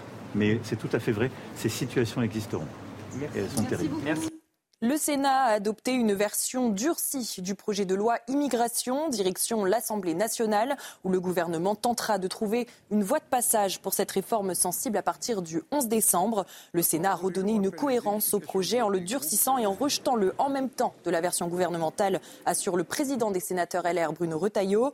Tolérance zéro pour l'immigration irrégulière, alors que le projet du gouvernement reposait sur le contrôle de l'immigration et l'amélioration de l'intégration. Écoutez Bruno Retailleau. Au départ, 27 articles, celui de M. Darmanin. À l'arrivée, 96. Et une bonne part de ces 27 articles qui ont été modifiés. Donc c'est plus le texte Gérald Darmanin que nous venons de voter, c'est bien le texte du Sénat. Une commission d'enquête concernant les violences en manifestation entre le 16 mars et le 3 mai s'est déroulée ce matin et elle conclut à la responsabilité écrasante des trois organisateurs Soulèvement de la Terre, Bassine Non Merci et Confédération Paysanne dans le déferlement de violence à Sainte-Soline le 25 mars. Les organisateurs se sont pensés avant tout comme des soldats d'une cause intégrant pleinement l'enjeu et la nécessité de la radicalité violente selon cette commission d'enquête. Enfin, le taux de pauvreté en France s'est établi à 14,5% de la population en 2021, une hausse de 0,9 points par rapport à l'année précédente en raison de la progression de l'inflation selon l'INSEE. Au total, en 2021, 9,1 millions de personnes se trouvaient en situation de pauvreté monétaire en France. Merci beaucoup, Maureen. On vous retrouve à 23h30 pour un nouveau point actuellement toujours en compagnie de Léa Landman, Raphaël Steinville, Nathan Dever, Kevin Bossuet. À Gaza, les euh, bombardements israéliens depuis les airs, la mer, désormais les chars au sol ont fait plus de 11 000 morts aux deux tiers des femmes et des enfants selon le ministère de la Santé du Hamas. Par définition, des chiffres invérifiables, euh, par les euh, journalistes. La communauté internationale pourtant continue de, s'émouvoir à très grande échelle. Je voudrais vous prendre la dernière citation en date qui nous vient du président président du Brésil, Lula da Silva. L'attitude d'Israël à l'égard des femmes et des enfants est semblable au terrorisme. On ne peut pas dire autre chose, a déclaré le président brésilien dans son émission hebdomadaire sur les réseaux sociaux. Léa Landman, je me tourne d'abord vers vous, mais on va faire un, tour de plateau. Israël est tombé dans le piège du Hamas. Ça, personne ne peut en douter, puisque les images desservent euh, les Israéliens à l'international. Et chaque jour, on a l'impression que l'État hébreu revêt un peu plus le costume de l'agresseur. Oui, alors je ne sais pas ce que ça veut dire tomber dans le piège du Hamas. La seule chose que je bah, C'est-à-dire provoquer une riposte qui donne des images déplorables comme celles qu'on voit tous les jours et cette détresse humanitaire de femmes, d'enfants, d'hommes. Il y a une note d'ambassadeur aujourd'hui que Georges Malbruno a, a, reportée euh, ce matin. Une dizaine d'ambassadeurs du Moyen-Orient et du Maghreb, du Quai d'Orsay, euh, regrettent la position pro-Israël qu'a pris Macron et en fait mettent en disant qu'on déséquilibre en fait euh, euh, la position française, mais ils mettent sur le même compte, ils mettent pas Israël et les Palestiniens, ils mettent Israël et le Hamas. Donc on essaye d'équilibrer, on en a parlé tout à l'heure, d'accord? Euh, La politique arabe de la France ne marche pas depuis 67, puisque la France n'a aucun rôle, en fait, euh, concret au Proche-Orient. Et pourquoi j'en parle? Parce que si quelqu'un avait trouvé une solution, c'est même une dizaine d'ambassadeurs ils n'ont pas dit euh, trouvons une solution euh, pour euh, les, civils de Gaza. Ah, c'est les Israéliens qui trouvent une solution pour les civils de Gaza. C'est eux qui évacuent les civils vers le sud. Vous pouvez, on peut, on peut en parler. Est-ce que c'est juste, c'est pas juste? C'est évidemment pas juste et, c'est terrible. Mais pour l'instant, l'idée, c'est d'atteindre le moins de civils. Est-ce que ces mêmes ambassadeurs ont appelé le Hamas à déposer les armes? Non. Donc en fait, évidemment, Israël est tombé dans le piège, mais en fait, c'est pas une bonne formule. Pardon, hein, mais c'est pas la mhm. bonne formulation euh, des choses. Comment le formuleriez-vous? Une... Parce que le Hamas, moi j'ai tendance à penser que le Hamas a voulu les images qui font le tour du monde actuellement où l'on voit cette détresse absolue des populations gazaouis. J'ai lu des journalistes américains très importants, surtout au New York Times, qui disaient en fait la meilleure réponse d'Israël aux attaques du Hamas était de ne pas réagir. D'accord? Or, moi, je ne sais pas comment un pays qui se fait attaquer avec une organisation terroriste à ses frontières, on rappelle quand même que les kibbutzim autour de Gaza font partie d'Israël, il n'y a pas de controverse autour de ça, mais je crois qu'il faut le rappeler quand même. La réaction doit être quoi? On ne rentre pas en guerre, on n'éradique pas le Hamas? Non, mais Macron l'avait soutenu. C'est délicat comme réponse. Parce que hier, on avait, un, je ne sais pas si vous nous suiviez hier, on avait un, parent d'otage qui a trois membres de sa famille qui sont euh, retenus par les, euh, par les terroristes du, du Hamas et lui déplore la riposte euh, israélienne. Donc c'est c'est compliqué. C'est compliqué de. Non mais Julien, en fait, vous parlez comme si finalement Israël devait réagir que par rapport à l'opinion internationale il y a des Israéliens qui ont envie d'une riposte. Et Israël doit agir en fonction. Mais il y a aussi des Israéliens qui déplorent la, façon dont Israël euh, riposte. Comme Kevin. Oui. Moi, ce qui me choque, c'est le retournement de situation exactement et l'inversion des choses. Le 7 octobre, tout le monde était là pour dire à juste titre que Israël avait le droit de se défendre. Ce que Israël a vécu, c'est horrible, c'est un pogrom, c'est un crime génocidaire. Mais qu'est-ce qu'il aurait fallu Qu'Israël, finalement, ne fasse rien?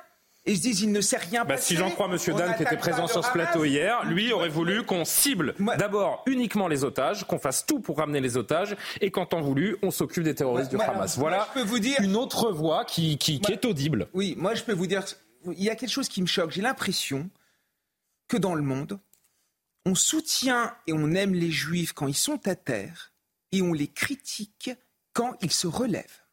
Là, les Israéliens se relèvent après l'attaque du Hamas. Ils essayent de lutter contre une organisation terroriste, avec certes des dommages collatéraux. C'est horrible. Ah, les enfants palestiniens qui meurent, c'est horrible. On est tous d'accord là-dessus. Mais nous, pendant la Seconde Guerre mondiale, par exemple, quand les Anglais ont bombardé Dresde, il y a eu 35 000 morts, mais on l'a fait pour lutter contre le nazisme. Et on sait très bien, en plus, que le Hamas utilise les hôpitaux et les écoles mmh, pour, euh, pour, se défendre. Il utilise la preuves ont été apportées ces derniers jours. Non, mais à un moment, il ne faut pas tout retourner. Les Israéliens ont le droit de se défendre, bon sang. Allez, on a beaucoup de choses à évoquer ensemble. Je voudrais euh, deux dernières réactions sur ce sujet, Nathan et, Raphaël. Je pense que d'abord qu'il faut énormément d'humilité quand on s'exprime sur ce sujet. Bien sûr. Pour ma part, Bien sûr. je pense que tout le monde autour du plateau, nous n'avons pas de compétences militaires. Donc on ne peut pas répondre concrètement à la question de comment éradiquer un groupe terroriste qui prend en otage des civils. enfin concrètement, on ne sait pas comment faire. Et d'ailleurs, moi je, je remarque avec beaucoup d'intérêt que les gens qui euh, s'expriment contre la riposte israélienne euh, souvent peinent à donner une. C'est euh, terrible ce que dit le président brésilien. Hein. Une autre, une semblable au terrorisme. On pourrait faire. J'ai eu une longue discussion, par exemple, en dehors des plateaux avec Christian Proutot, mhm. qui a, vous savez, mené cette opération. Ancien patron du GIGN. 78 oui. à la Mecque. oui. avec une, une, situation un peu analogue avec des terroristes dans des tunnels, etc. Et, et qui m'expliquait, il l'a dit d'ailleurs publiquement, c'est pour ça que je me permets de le citer, mais qu'il pensait que c'était très très difficile de faire ce que Israël veut faire. Ça, c'est la première source d'humilité. Deuxième source d'humilité, c'est le dilemme éthique. Vous avez en effet, et je pense que c'est ça qu'il faut rappeler, et que les gens qui critiquent la riposte israélienne doivent commencer par rappeler cela, un mouvement, il ne faut pas se leurrer, qui est le Hamas, qui est un mouvement euh, absolument euh, terroriste, euh, inhumain, qui prend en otage, qui pousse à la mort ses propres civils. Enfin, tout le monde est au courant de leur méthode, cette manière de faire des tunnels et d'exposer les, civils, etc. Comment réagir face à cela? Sur le plan militaire, moi je vous le dis franchement, j'ai pas les compétences. En revanche, je pense qu'il y a deux choses qu'il faut voir. La première, c'est qu'à long terme, moi je ne vois pas quel est le motif, la vision euh, euh, d'avenir de cette guerre. Ce qui se passera, à supposer que le Hamas soit éradiqué, hein, c'est l'ambition d'Israël. Je ne suis pas sûr que ce soit possible. Et là, pour Israël, la question c'est éradiquer le Hamas et la politique et les solutions, on verra plus tard. Oui, mais euh, quand. Non, mais c'est l'interprétation qu'on peut faire de cette riposte. Bien sûr, mais vous citiez cet exemple de la libération de l'Europe. C'était une situation historique différente. Mais quand les Alliés ont libéré l'Europe, ils avaient une idée assez claire de ce qu'ils allaient faire en 45. Là, j'ai l'impression qu'il n'y a aucune idée de ce qui va se passer demain. Bah, Benjamin Netanyahu, il y a quelques jours, a dit qu'Israël s'occuperait de la sécurité de Gaza pendant un temps euh, indéterminé. Si, c'est une présence israélienne à Gaza, ce sera une catastrophe. Il ne faut pas que ce soit ça. Et, et, deuxièmement, dans les discours et dans les pratiques aussi, je pense qu'il faut qu'Israël fasse très attention à pas avoir de discours de vengeance. Et, vous voyez, vous parliez tout à l'heure des images des soldats israéliens fanfaronnant au Parlement. Je pense que c'est pas. Vous voyez ça Je pense que les civils de Gaza, les, innocents, ceux qui sont contre le, Hamas, etc. Je pense que c'est des images qui déclenchent des pulsions, qui sont des pulsions de négativité. Raphaël, il faut qu'on avance très vite, s'il vous plaît. Ouais. Nathan parlait d'humilité parce que nous n'avons pas de compétences militaires pour juger de ce qui se passe sur le terrain. Mais je pense que la première des humilités, notamment euh, s'agissant de, de Lula qui s'exprime, c'est de considérer que lui-même n'a pas les yeux sur le terrain. Mm. Il ne sait pas ce qui se passe. Et aujourd'hui, les images que l'on a, c'est soit euh, celle de Tsal, soit euh, euh, pire encore, enfin quand je dis pire, propagande contre propagande, la, hein. la, propagande de, du Hamas. Et, et, dans tous les conflits, on sait à quel point c'est compliqué de savoir, de, de, pouvoir établir, documenter, et certainement pas dans l'instantéisme, dans ce qui se passe si des crimes de guerre ou non ont été commis. Donc c'est la, la, première chose, c'est-à-dire que ce commentaire de Lula, il ne me semble pas que des, des forces brésiliennes, des observateurs euh, brésilien soit sur place euh, ne, ne l'autorise pas à avoir euh, ces, jugements à l'emporte-pièce. Après, je voulais juste, juste Allez-y rapidement. Nathan, il y a des exemples de comment on éradique une organisation terroriste. Al-Qaïda, Daesh, Daesh, c'est dans l'esprit aujourd'hui, mais on a des exemples. On sait, c'est militaire, c'est financier, c'est euh, euh, euh en fait c'est une combinaison de beaucoup de choses. Effectivement, les Israéliens ne savent pas ce qui va se passer le jour d'après. Mhm. Aujourd'hui, ce que je sais, c'est qu'il y a sur la table toutes les idées les plus farfelues au monde. Les Israéliens ne veulent pas être à Gaza. C'est ce que j'entends. J'étais très étonnée d'entendre Netanyahou dire ça hier parce que à la base. Euh, les Israéliens ne veulent pas rentrer à Gaza. Évidemment qu'on entend euh, des gens dire on va retourner à Gouche Katif. Gouche Katif, c'est l'appellation de Gaza quand il y avait encore des, des, des, habitants israéliens ou des colonies israéliennes euh, à Gaza. Mais l'idée n'est pas de retourner à Gaza. Après, d'autres idées euh, complètement qui sont pas, pas, moins farfelues, c'est de remettre l'autorité palestinienne à Gaza, mais avec qui hmm. Avec euh, Abou Mazen, avec Mahmoud Abbas Juste alors, demi-mots pour vous répondre, je ne veux pas, je veux pas être long, vraiment rapide, mais je, je, suis d'accord avec vous, mais les exemples que vous citez. Voyez, moi, par exemple, le discours de Dominique de Villepin, sur le principe, je ne l'aime pas. Mais je pense que je suis en désaccord. parle de vengeance pour le coup, lui, euh, euh, mais, je pense qu'il y a un aspect sur lequel je suis obligé de reconnaître qu'il a raison, c'est que dans les guerres qu'il y a eu contre le terrorisme, Al-Qaïda, Daesh, etc., il y a eu des victoires militaires. Il n'y a pas eu des victoires ça a été des échecs politiques énormes, et que le cas des talibans en Afghanistan en est la preuve absolue. Et c'est pourquoi, à mon avis, le seul aspect où vraiment Dominique de Villepin a raison, c'est que croire qu'on vainc le terrorisme uniquement avec des moyens militaires, euh, c'est sans doute un mirage. Je suis d'accord avec Bon, il faut qu'on avance sur un autre sujet euh, qui fait beaucoup parler depuis quelques heures, depuis ce matin précisément. Plusieurs responsables politiques d'ailleurs exigent des sanctions contre Abdelali Mamoun. Après ses, tenues, euh, propos tenus pardon, chez nos confrères de RMC ce matin, où sont ces 1200 et quelques actes antisémites qu'il y a en France? A questionné l'imam de la Grande Mosquée de Paris, donnant l'impression de relativiser les chiffres révélés par le ministère de l'Intérieur depuis l'attaque terroriste du Hamas sur Israël. Les explications de Michael Dos Santos et on en débat ensemble. Après avoir remis en question la multiplication des actes antisémites en France, l'imam Abdelali Mamoun a rétropédalé. Je m'excuse auprès de, téléspectateurs, de, toute la communauté juive de France, s'ils ils ont pu comprendre de ma part que j'ai remis en cause l'existence d'actes antisémites en France. J'ai demandé à avoir plus, plus de détails. J'ai demandé simplement des détails. Interrogé plus tôt dans la journée, l'imam de la Grande Mosquée de Paris avait demandé des éléments concrets. Où sont ces 1200 actes antisémites qu'il y a en France? Moi, j'aimerais bien qu'on les dévoile. J'aurais voulu qu'on dise telle synagogue a été profanée, tel cimetière a été profané, tel individu de confession juive a été agressé. Des propos immédiatement condamnés par Gérald Darmanin sur le réseau social X. Ce matin, des insinuations très choquantes ont été tenues par un invité sur RMC. Je les réprouve totalement. Dans ce message, le ministre de l'Intérieur a également fourni les éclaircissements réclamés par l'imam.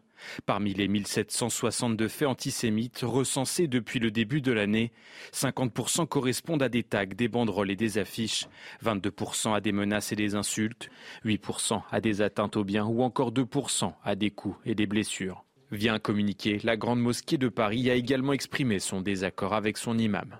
La Grande Mosquée de Paris s'inscrit en faux contre les propos tenus par Abdelali Mamoun. Ce dernier m'a affirmé son regret d'avoir été très confus alors qu'il n'entendait pas remettre en cause les chiffres alarmants des actes antisémites. Une position et une condamnation saluées par le ministre de l'Intérieur Gérald Darmanin. Et une condamnation euh, également du président du CRIF, Jonathan Arfi, écoutez-le. Il y a deux difficultés. La première, c'est d'abord euh, le fait de nier d'une certaine manière la réalité de ces actes et de laisser penser euh, qu'il n'aurait pas eu lieu. Et ça, euh, il ne l'a pas évidemment dit aussi clairement, mais c'est ce qui s'est laissé entendre à travers ses propos. et c'est quelque chose qui est évidemment irresponsable dans le climat dans lequel nous vivons, parce que cela laisserait penser que les Juifs inventeraient au fond l'antisémitisme dont ils sont victimes. Et puis la deuxième chose qui est dangereuse dans ces propos, c'est la mise en place d'une forme de concurrence victimaire en laissant penser fondamentalement que si on parle de l'antisémitisme, alors dans ce cas-là, on ne parlera pas des actes racistes ou anti-musulmans dans notre pays, que ce serait l'un ou l'autre, l'un contre l'autre d'une certaine manière. Or, la réalité du moment, c'est malheureusement une explosion des actes antisémites en tant que tels, ce qui ne veut pas dire que nous ne serons euh, pas aux côtés de nos euh, concitoyens musulmans quand ils sont victimes de racisme euh, à l'avenir, mais la réalité est celle-là aujourd'hui, et en mettant en concurrence ces deux sujets, il commet à mes yeux une faute qu'il était important de corriger. Raphaël Steinville, remise en cause, relativisation de ce qui se passe dans notre pays. Est-ce que ça vous choque de la part d'un homme qui a un rôle prépondérant dans la communauté musulmane de France? Bien évidemment que c'est choquant, mais ce qui est encore plus regrettable, je pense, c'est qu'un certain nombre de ces co-religionnaires euh, ont le même discours. Euh, est-ce que pendant cette, cette, grande marche de samedi, vous avez vu, euh, à l'exception de quelques-uns, des, des, musulmans qui osaient défiler contre l'antisémitisme C'est ce que certains ont reproché, notamment Abib Meyer, Meyer Abib, pardon. Oui, mais c'est c'est c'est pas c'est pas mm. c'est pas quelque chose d'anecdotique. Non non, ça, ça, ça, ça, dit quelque chose de, de, de l'état de fracturation du pays et de la haine qui se propage euh, via un certain nombre de, de responsables religieux. Il a plaidé une forme d'incrédulité, euh, Kevin Bossuet, euh, dans son deuxième passage aujourd'hui, puisqu'il est revenu pour faire une sorte de mea culpa en disant que naïvement qu'il euh, n'avait pas tous les chiffres en main, qu'il n'était pas au courant exactement de la proportion des actes antisémites. Qu'en dire, qu'en penser? En tant que professeur, je suis attaché à la bienveillance. Donc je, vais, je suis bienveillant vis-à-vis de cet individu. Peut-être qu'il s'est mal exprimé et peut-être qu'il a vraiment euh, pédalé dans la smoule ce matin. Mais on peut quand même en douter parce que le discours qu'il a tenu, on l'entend un petit peu partout. On le voit sur les réseaux sociaux. Dire qu'on ne peut pas finalement condamner l'antisémitisme et les actes antisémites sans parler des autres actes racistes, mais on est dans une concurrence victimaire qui est affreux. Et moi, quand j'enseigne la Shoah, parfois j'ai des élèves qui me disent Mais monsieur, arrêtez de parler de la Shoah. Regardez ce qui s'est passé, par exemple, euh, au Rwanda, etc. On est toujours en train euh, de comparer les souffrances, et ça, c'est plutôt malsain. Et moi, ce qui m'a choqué, c'est qu'il y avait un vent de complotisme. Ça m'a fait penser à ce qu'avait dit euh, Jean-Luc Mélenchon, vous savez, lors de, de, de l'attentat de Mohamed caméras autour de l'école juive où il avait dit finalement ah c'est un truc qui a été fait pour me faire perdre la présidentielle pour détourner l'intention. On est exactement ici. C'est-à-dire que les juifs finalement inventeraient les choses, il y aurait un lobby juif extrêmement puissant relayé notamment par nos hommes politiques pour essayer de mettre en avant cette communauté et pour faire en sorte que cette communauté ait tous les droits. C'est ça qu'il y a derrière et c'est ça qui est inacceptable. Et cette sortie, elle a même provoqué la démission euh, du groupe de travail de la Grande Mosquée d'un grand rabbin missionné par le, par le Grand Rabbin de mmh. Paris. Écoutez, il était chez nos confrères d'RTL tout à l'heure. Le dialogue n'est jamais rompu. Pour autant, participer à un groupe de travail, c'était une commission avec laquelle j'ai eu beaucoup de plaisir à travailler. Vous savez, je, depuis des années, je travaille sur le dialogue interreligieux. Mais aujourd'hui, pour autant, j'ai parlé encore cet après-midi avec euh, le recteur de la grande mosquée de Paris. Je ne peux pas participer tant que les choses ne sont pas claires. C'est Camus qui disait mal nommer les choses, c'est ajouter au malheur du monde. Il faut que les choses soient claires. On ne peut pas combattre l'antisémitisme si on ne le nomme pas. C'est révélateur de la fracture identitaire qui couvre dans notre, dans notre pays? Bah, C'est révélateur déjà de ce climat de, négationnisme ambiant, hein, ce qu'on disait tout à l'heure sur le 7 octobre. Euh, sans faire des ponts, euh, importer le, conflit israélo-palestinien, mais bon, pas besoin de l'importer, il est déjà là. Là, les choses sont sous nos yeux. On voit bien euh, l'explosion de l'antisémitisme. Il suffit d'aller sur les réseaux sociaux. On la voit aux États-Unis. Il suffit de regarder les chiffres du ministère de l'Intérieur, hein, quasiment à 2000 depuis le début de, depuis l'attaque du Hamas. On a, on a montré pas mal de témoignages. Enfin, je suis désolé, mais Julien, vous le savez, on a montré beaucoup de témoignages. On allé voir les gens, on a montré les tags, etc. Moi, je suis très étonné que j'ai envie de dire à cette même de regarder la télévision, quoi. Oui, mais on la voit, on la voit. J'insiste là-dessus. On la voit dans le monde entier. Hein, euh, dans tout le monde occidental. On a vu ce qui s'est passé dans certaines universités américaines, etc. On a vu que dans un certain nombre de pays, par exemple en Tunisie, où en effet M. Guiraud a, trouvé bon d'aller faire sa conférence euh, euh, en Tunisie, il y a eu une loi qui, voulait criminaliser les juifs, hein, les gens qui avaient des contacts avec Israël, donc les juifs qui a failli passer. donc si vous voulez, ce climat de, de fausse incrédulité, il ne faut pas être dupe là-dessus. La deuxième question qui est posée, vous parliez de concurrence victimaire.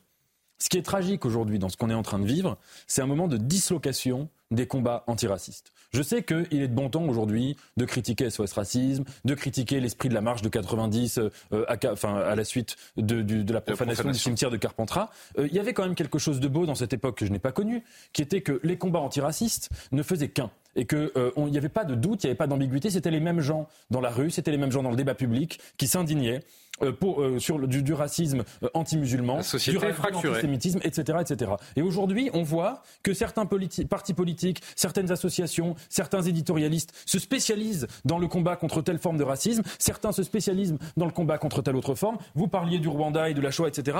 Moi, il y a une chose que j'aimerais bien faire, je trouve que ce serait assez intéressant, ce serait de construire un grand mémorial, à Paris par exemple, consacré à toutes les victimes de crimes contre l'humanité, sans mentionner un crime contre l'humanité en particulier.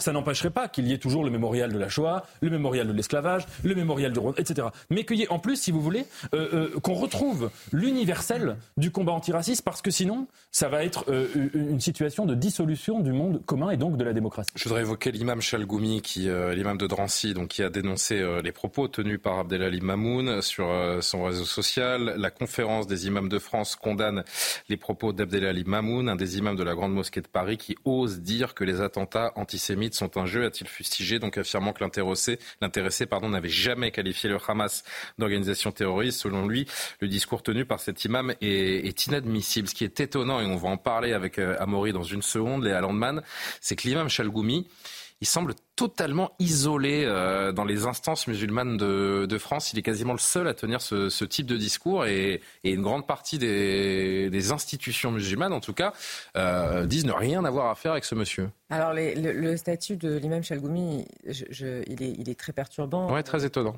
Euh, il a été plusieurs fois en Israël. dans, sa communauté, dans sa communauté, il prêche vraiment tout ce qui est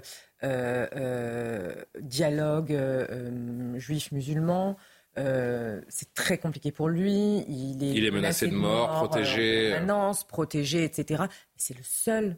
C'est le seul. C'est pas possible en fait. Qu'est-ce que ça veut dire? C'est-à-dire que lorsqu'on est un, musulman modéré, on est perçu par une grande partie de la communauté musulmane comme modérément musulman. Ça veut dire qu'il y a un climat qui fait que les gens ont peur de prendre position. C'est-à-dire qu'il y a un climat, parce qu'il faut revenir à ce que Nathan a dit, c'est, on parle de la France, mais ce n'est pas que la France, c'est vraiment, vraiment à l'international. Hmm. C'est-à-dire qu'il faut vraiment remettre dans un contexte mondial. Moi, j'aime beaucoup euh, réfléchir aux tendances et, et, voir des tendances qui sont des tendances mondiales, globales.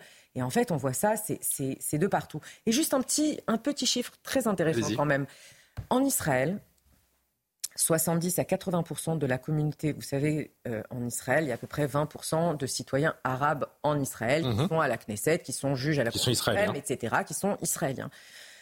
70 à 80% ont dénoncé le Hamas. Certains envoient leurs enfants à l'armée, ce qui, ce, qui, quand même reste rare. Ils envoient euh, de la nourriture aux soldats. Ils sont très solidaires. Et pourtant, eux se trouvent dans une situation qui est mille fois plus compliquée que la situation d'un imam euh, euh, en France. Et ça, faut le rappeler, il faut le rappeler. C'est vrai, vous faites bien de le, faire. Intéressant ce cas de l'imam Chalgoumi. Euh, Amaury, vous êtes intéressé à son cas qui va complètement à, rebours oui, des institutions religieuses musulmanes. Oui, c'est ça. C'est un peu ce que vous disiez. Si, vous voulez, l'ennui, c'est qu'on voit que finalement, au travers du sort en fait de ces imams en France, on comprend mieux pourquoi il est effectivement si difficile de défendre un islam modéré, voire impossible en fait. Alors, je vous refais un peu l'historique de l'imam Chalgoumi. Il est arrivé en France en 1996. Il a d'ailleurs acquis la nationalité en 2010. Il a adopté effectivement des, positions, si vous voulez, en faveur de la paix, des rapprochements interreligieux, notamment avec euh, les juifs. Et euh, le problème, bien, c'est que ces prises de position euh, aujourd'hui lui valent notamment des critiques dans son pays d'origine, la Tunisie. Il est toujours franco-tunisien, il a encore ses parents en Tunisie. Et vous avez par exemple ces derniers jours un colonel tunisien, ancien porte-parole du ministère de l'Intérieur, qui a demandé en direct à la télévision tunisienne eh bien, qu'il soit déchu de sa nationalité pour ses propos en faveur d'Israël. Je rappelle que la Tunisie, c'est aussi là où David Guéroy a effectivement tenu ses propos. Et la Tunisie, en, en, ce moment, est très hostile à Israël. Et alors, le pire, c'est qu'on pourrait croire, si vous voulez, qu'en France, eh bien, un discours modéré est en phase avec la société.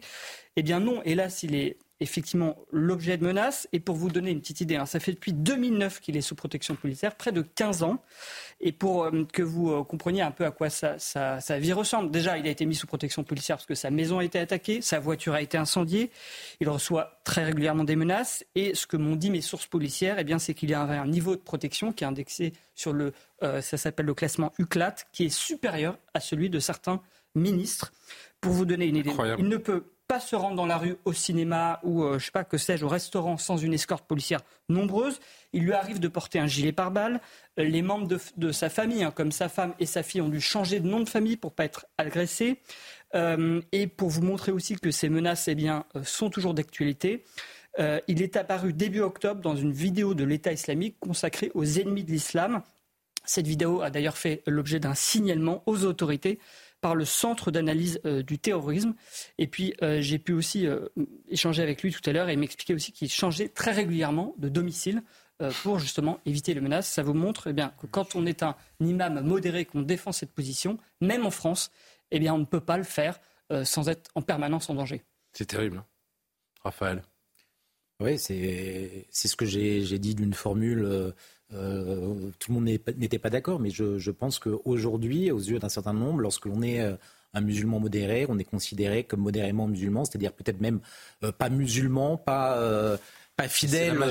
Mais, Raphaël, essayons d'avoir un éclair de lucidité. J'ose espérer que la majorité, l'immense majorité des musulmans de ce pays sont modérés sont modérés, mais sont peut-être sont peut-être mis en danger. vous faites bien de poser la question, mais mais où sont cette où est cette majorité? Cette majorité, on en parlait hier avec euh, Razika Adnani. Cette majorité, c'est l'idée qu'elle émettait, et c'est un discours intéressant, a peut-être peur de cette minorité qui va la pointer du doigt, qui va lui dire vous n'êtes pas euh, des bons musulmans si vous allez à cette marche, si vous allez soutenir le, ça veut dire, les Français juifs. Ça veut dire, Julien, que le poids, le, poids de cette minorité aujourd'hui.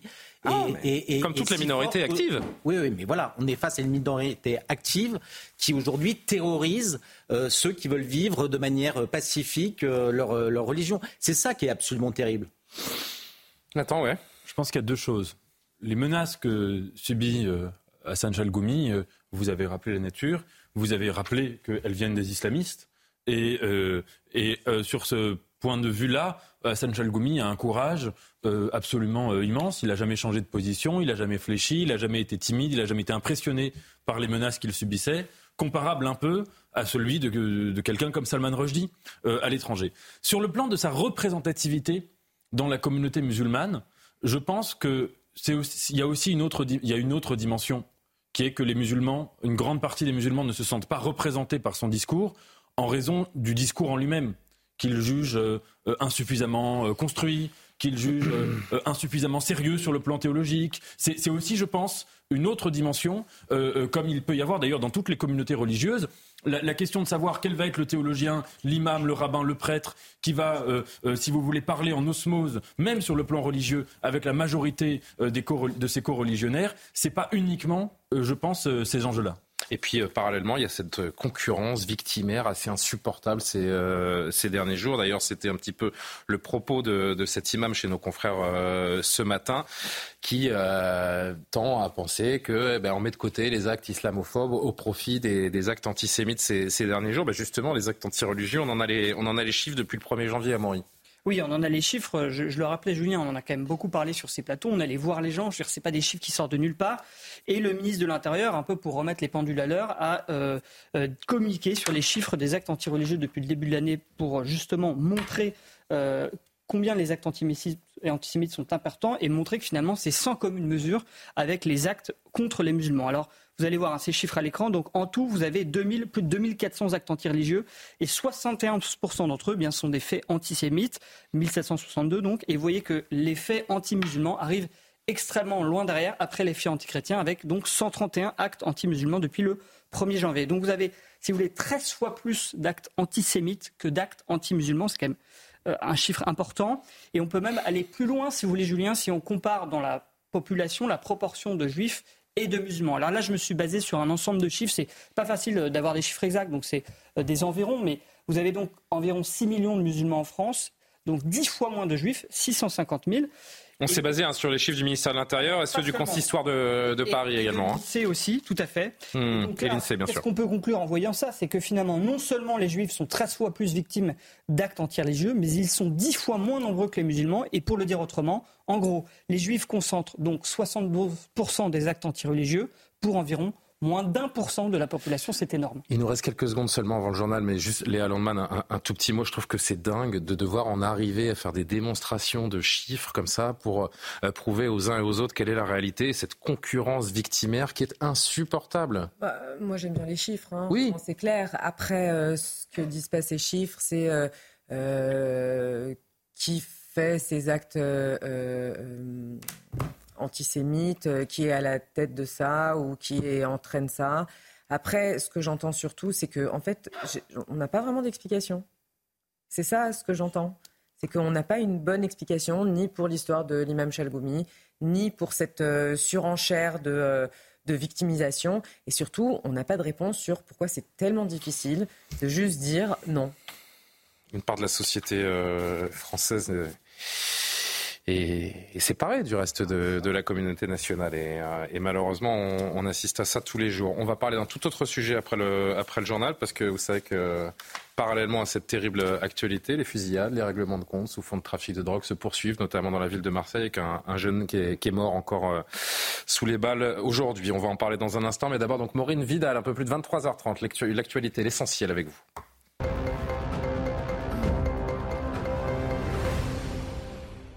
Le département du Pas-de-Calais repasse en vigilance rouge au cru. Plus tôt dans la journée, Emmanuel Macron était aux côtés des sinistrés. Le président a promis un fonds de soutien de 50 millions d'euros aux collectivités dévastées par des jours d'inondation. L'eau remonte fortement avec les pluies incessantes dans la région. L'état de catastrophe naturelle a été décrété dans 240 communes. Écoutez le chef de l'État. Il faudra qu'on repense en profondeur notre système, pas simplement avec euh, des chiffres sur le surprime. Regardez ici dans ce département. Il y a six mois, on disait il y a une sécheresse historique, on sort de l'hiver, on n'a jamais été aussi sec, ça va être dramatique, etc. Et on a des crues centenales sur certains cours d'eau. C'est exactement ça, le dérèglement climatique. Ce sont des événements qui peuvent être complètement contraires, mais qui sont beaucoup plus brutaux et beaucoup plus réguliers rien ne changera. Le gouvernement a choisi de prolonger en 2024 la possibilité de payer toutes ses courses alimentaires avec des titres restaurants, alors que de nombreux usagers et parlementaires s'inquiétaient des restrictions qui devaient entrer en vigueur le 1er janvier. Ce système a été mis en place en août 2022. Le ministre de l'économie, Bruno Le Maire, justifie cette mesure par l'augmentation des prix de l'alimentation. Si l'inflation baisse fortement, et si nous sommes, je le redis, sortis de la crise inflationniste, Néanmoins, l'augmentation euh, des prix alimentaires reste très pénalisante pour des millions de nos compatriotes. Donc je suis favorable à ce que nous prolongions au-delà du 31 décembre 2023 cette disposition permettant d'utiliser les tickets restaurants pour acheter des produits alimentaires. Depuis septembre, 996 alertes à la bombe ont été recensées, dont près de 800 dans des établissements scolaires en France. 54 personnes ont été interpellées, dont 30 sur le dernier mois. Des alertes qui se sont multipliées depuis l'attaque terroriste dans un collège à Arras le 13 octobre, qui a coûté la vie du professeur Dominique Bernard. Écoutez Prisca Thévenot, la secrétaire d'État chargée de la jeunesse. Depuis le mois de septembre, ce sont 996 fausses alertes à la bombe que nous recensons dans notre pays. Sur ces 996 alertes à la bombe, ce sont 700 88 dans le seul endroit de nos établissements scolaires. Alors face à cela, et je rejoins euh, vos propos, nous devons en premier lieu saluer la mobilisation de tous. Bien évidemment, en premier lieu, l'équipe éducative, les chefs d'établissement, les enseignants, également nos forces de l'ordre, les euh, gendarmes, les policiers et nos services de secours qui sont euh, sur le pied, sur le qui-vive pour assurer la sécurité de l'entièreté des personnels au sein des établissements scolaires comme de nos enfants, bien évidemment. À Tel Aviv, des familles d'otages ont débuté une marche de cinq jours vers Jérusalem et réclament à Israël un accord ce soir pour leur libération. Israël affirme que la Croix-Rouge n'a pas rencontré les otages du Hamas. Le ministre des Affaires étrangères israélien a demandé de l'aide à la Croix-Rouge et assure qu'ils n'ont donc aucune preuve de vie des détenus à Gaza. Merci beaucoup Maureen pour euh, l'essentiel de, l'actualité. L'actualité en France, c'est aussi ce jeune homme qui est mort sous les balles à Marseille, cité la Bricard dans le 15e arrondissement.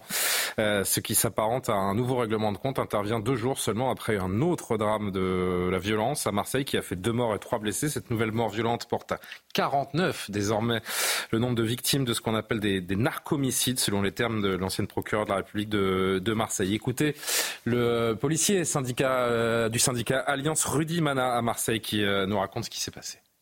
Ils sont prêts à tout pour éliminer un adversaire et ils sont prêts à tout en fait pour récupérer la manne financière extraordinaire de, de ces trafics de stupes. Voilà où on en est. Et, comme en face d'eux, ils ont l'impression d'avoir un État qui est faible, puisque pour eux, euh, seule la police vient dans ces cités, et comme les, les sanctions judiciaires qu'ils ont ne sont pas à la hauteur euh, pour certains d'entre eux, puisque c'est eux-mêmes qui nous le disent, hein, que, parfois c'est rigolo, euh, ils prennent trois ans de prison alors qu'ils ont mis des centaines de milliers d'euros de côté. Eh bien, eh ben, ce phénomène, malheureusement, il s'amplifie à Marseille. On n'a jamais saisi autant d'armes, on n'a jamais saisi autant de stupéfiants, et on n'a jamais démantelé autant de trafic de stupéfiants. Et pourtant, on n'a jamais eu autant de morts par balle sur règlement de compte à Marseille. 2023 pourrait être une année record en termes de morts liées au trafic de drogue dans notre pays. On est en guerre à faire avec des organisations criminelles qui veulent concurrencer l'état de droit. On se dirige tout droit vers la catastrophe. Et rien ne laisse à penser que la tendance va s'inverser, plutôt le contraire, je dirais. Bah, Marseille est, devenue une narcocité euh, au fil des années et on voit que ça s'accélère avec euh, des, des, signaux très alarmants, c'est-à-dire que euh, un certain nombre de têtes de pont qui aujourd'hui sont, sont, en prison, euh, d'après ce que ce que l'on a cru comprendre, devraient être relâchés et ne, ça ne fait que qu'accroître. Vous avez vu les chiffres? C'est assez impressionnant. Hein, le, le, ouais. le, volet répressif est assez impressionnant, mais une tête est remplacée par une autre. Oui, c'est comment? Non, je ne veux pas couper la parole. Pardon, Raphaël. Alors, je, je laisse finir Raphaël et on fait un... De toute façon, tout le monde va, va s'exprimer là-dessus. Non, mais ce que, ce que dit euh, par ailleurs euh, Rudy Mana, c'est ce qui est assez euh, euh étonnant, que, et même paradoxal, c'est qu'à à la fois, on a l'État qui, à travers le, le, le ministère de l'Intérieur, la police, multiplie les opérations, démantèle des points de deal à l'appel, et ça ne fait que se délocaliser, se, se reproduire, se... donc la gangrène a, a pris à, à, grande ampleur. Il n'y a quasiment aucune ville de France qui est euh, épargnée par ce phénomène également. Tout, tout l'arrière-pays marseillais qui est également concerné. Je rappelle qu'un un crime ou délit sur quatre, les Landman, est lié à la drogue en France. C'est un marché euh, lucratif, incroyablement euh, lucratif, qui se partage entre quelques-uns, qui se font donc des, des, guerres ouvertes avec des règlements de compte que l'on connaît et la crainte pour les, pour les riverains. Il faut une riposte policière, judiciaire, mais on a l'impression, et on va voir les chiffres d'ailleurs, il y a des renforts impressionnants qui sont attendus là encore dans cette seule ville de Marseille. Mais pour l'instant, on a l'impression que rien n'y fera. 436 policiers depuis 2021, trois groupes supplémentaires à la PJ, 17 enquêteurs supplémentaires depuis septembre. Mais parce qu'en fait, je ne sais pas si le problème est pris à la base. Je vous emmène en Allemagne. Mmh. Où une des raisons pour laquelle on a euh, désigné le Hezbollah, pardon, je reviens là-dessus, hein, mais on a désigné le Hezbollah organisation terroriste, c'est parce qu'on a compris le rapport direct entre le Hezbollah et le trafic de drogue qui passait par Hambourg. Donc en fait, on comprend, toutes les organisations terroristes ont des trafics de drogue, plus ou moins, dépendant des régions, etc. Mais en fait, si on comprend que la problématique, c'est pas seulement une fois que la drogue rentre à l'intérieur et qu'elle est déjà en fait sur le territoire, mais qu'on essaye de l'arrêter avant, en fait, c'est non, mais c'est ça la stratégie. Ouais. C'est pas, on peut pas faire du 100%, c'est évident, mais on a des moyens antiterroristes pour lutter exactement contre ce genre de problème. Nathan, moi, j'allais vouloir aussi le prendre à la base, mais plutôt de l'autre point de vue.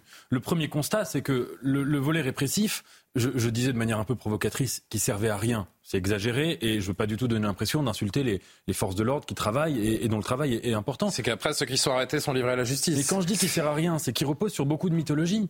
Veut dire, on sait bien que vous montriez 70 points de deal démantelés. Il euh, faudrait dire, je m'avance un petit peu avec... Euh, peut-être un peu de certitude, mais que sur les 70 démantelés, peut-être qu'il y en a 69 qui ont été reconstitués quelques jours ou quelques heures plus tard, à quelques mètres de l'endroit où ils avaient été démantelés. Autre mythe, par exemple, grand mythe, le mythe de la prison.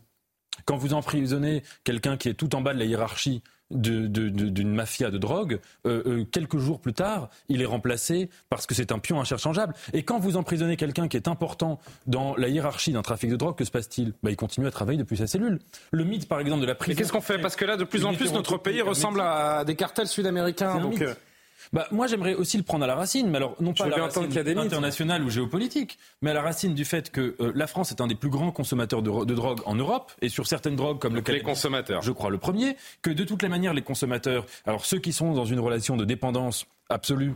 Euh, vous pouvez faire toutes les politiques les plus coercitives, ils continueront d'en consommer. Ceux qui sont dans une consommation mondaine, euh, qui sont en fait un peu irresponsables, parce que souvent ce sont des gens qui font des soirées mondaines en se droguant. Je veux bien qu'on tape sur les consommateurs, mais Non, mais si vous voulez, euh, il y a quand même mmh. quelque chose d'absurde à avoir une loi qui interdit, qui pénalise euh, la drogue, en sachant qu'en France, personne ne prend au sérieux cette loi. Ça veut dire tout le monde, dans toutes les catégories sociales. Moi, je n'en consomme pas, donc je le dis d'autant plus librement. Dans toutes les catégories sociales. A priori, personne. hein, sur franchement, ce plateau. énormément de gens consomment de la drogue en France. Alors ensuite, les gens disent toujours, c'est pas moi, c'est pas moi. Mais euh, il y a énormément de gens qui en consomment. Euh, et, et, tout le monde sait bien que de toutes les manières, l'idée que les gens ne se droguent pas est une idée qui est inconcevable en France et que ça n'arrivera pas. Donc à partir de là, il me semble qu'il faudrait travailler à partir du réel. Et le réel, c'est que les gens se droguent et qu'il faut travailler là-dessus. Oui, Amaury et Kevin ensuite. Non, moi, ce que je voulais dire, c'est qu'il faut quand même comprendre aussi que le trafic de drogue est aggravé par un autre, problème qui est l'immigration illégale. Pourquoi je vous parle de ça? C'est parce que ce matin, je ne sais pas si vous avez vu les images qui ont tourné sur les réseaux sociaux. À Nice à Nice, dans le quartier. Quand je dis que Marseille n'est pas à côté du marché, et eh ben vous avez euh, plusieurs personnes qui ont été mmh. aperçues, notamment avec une Kalachnikov, et qui ont tiré des coups, ce qui était extrêmement dangereux, puisqu'ils auraient pu tuer des gens dans ce marché.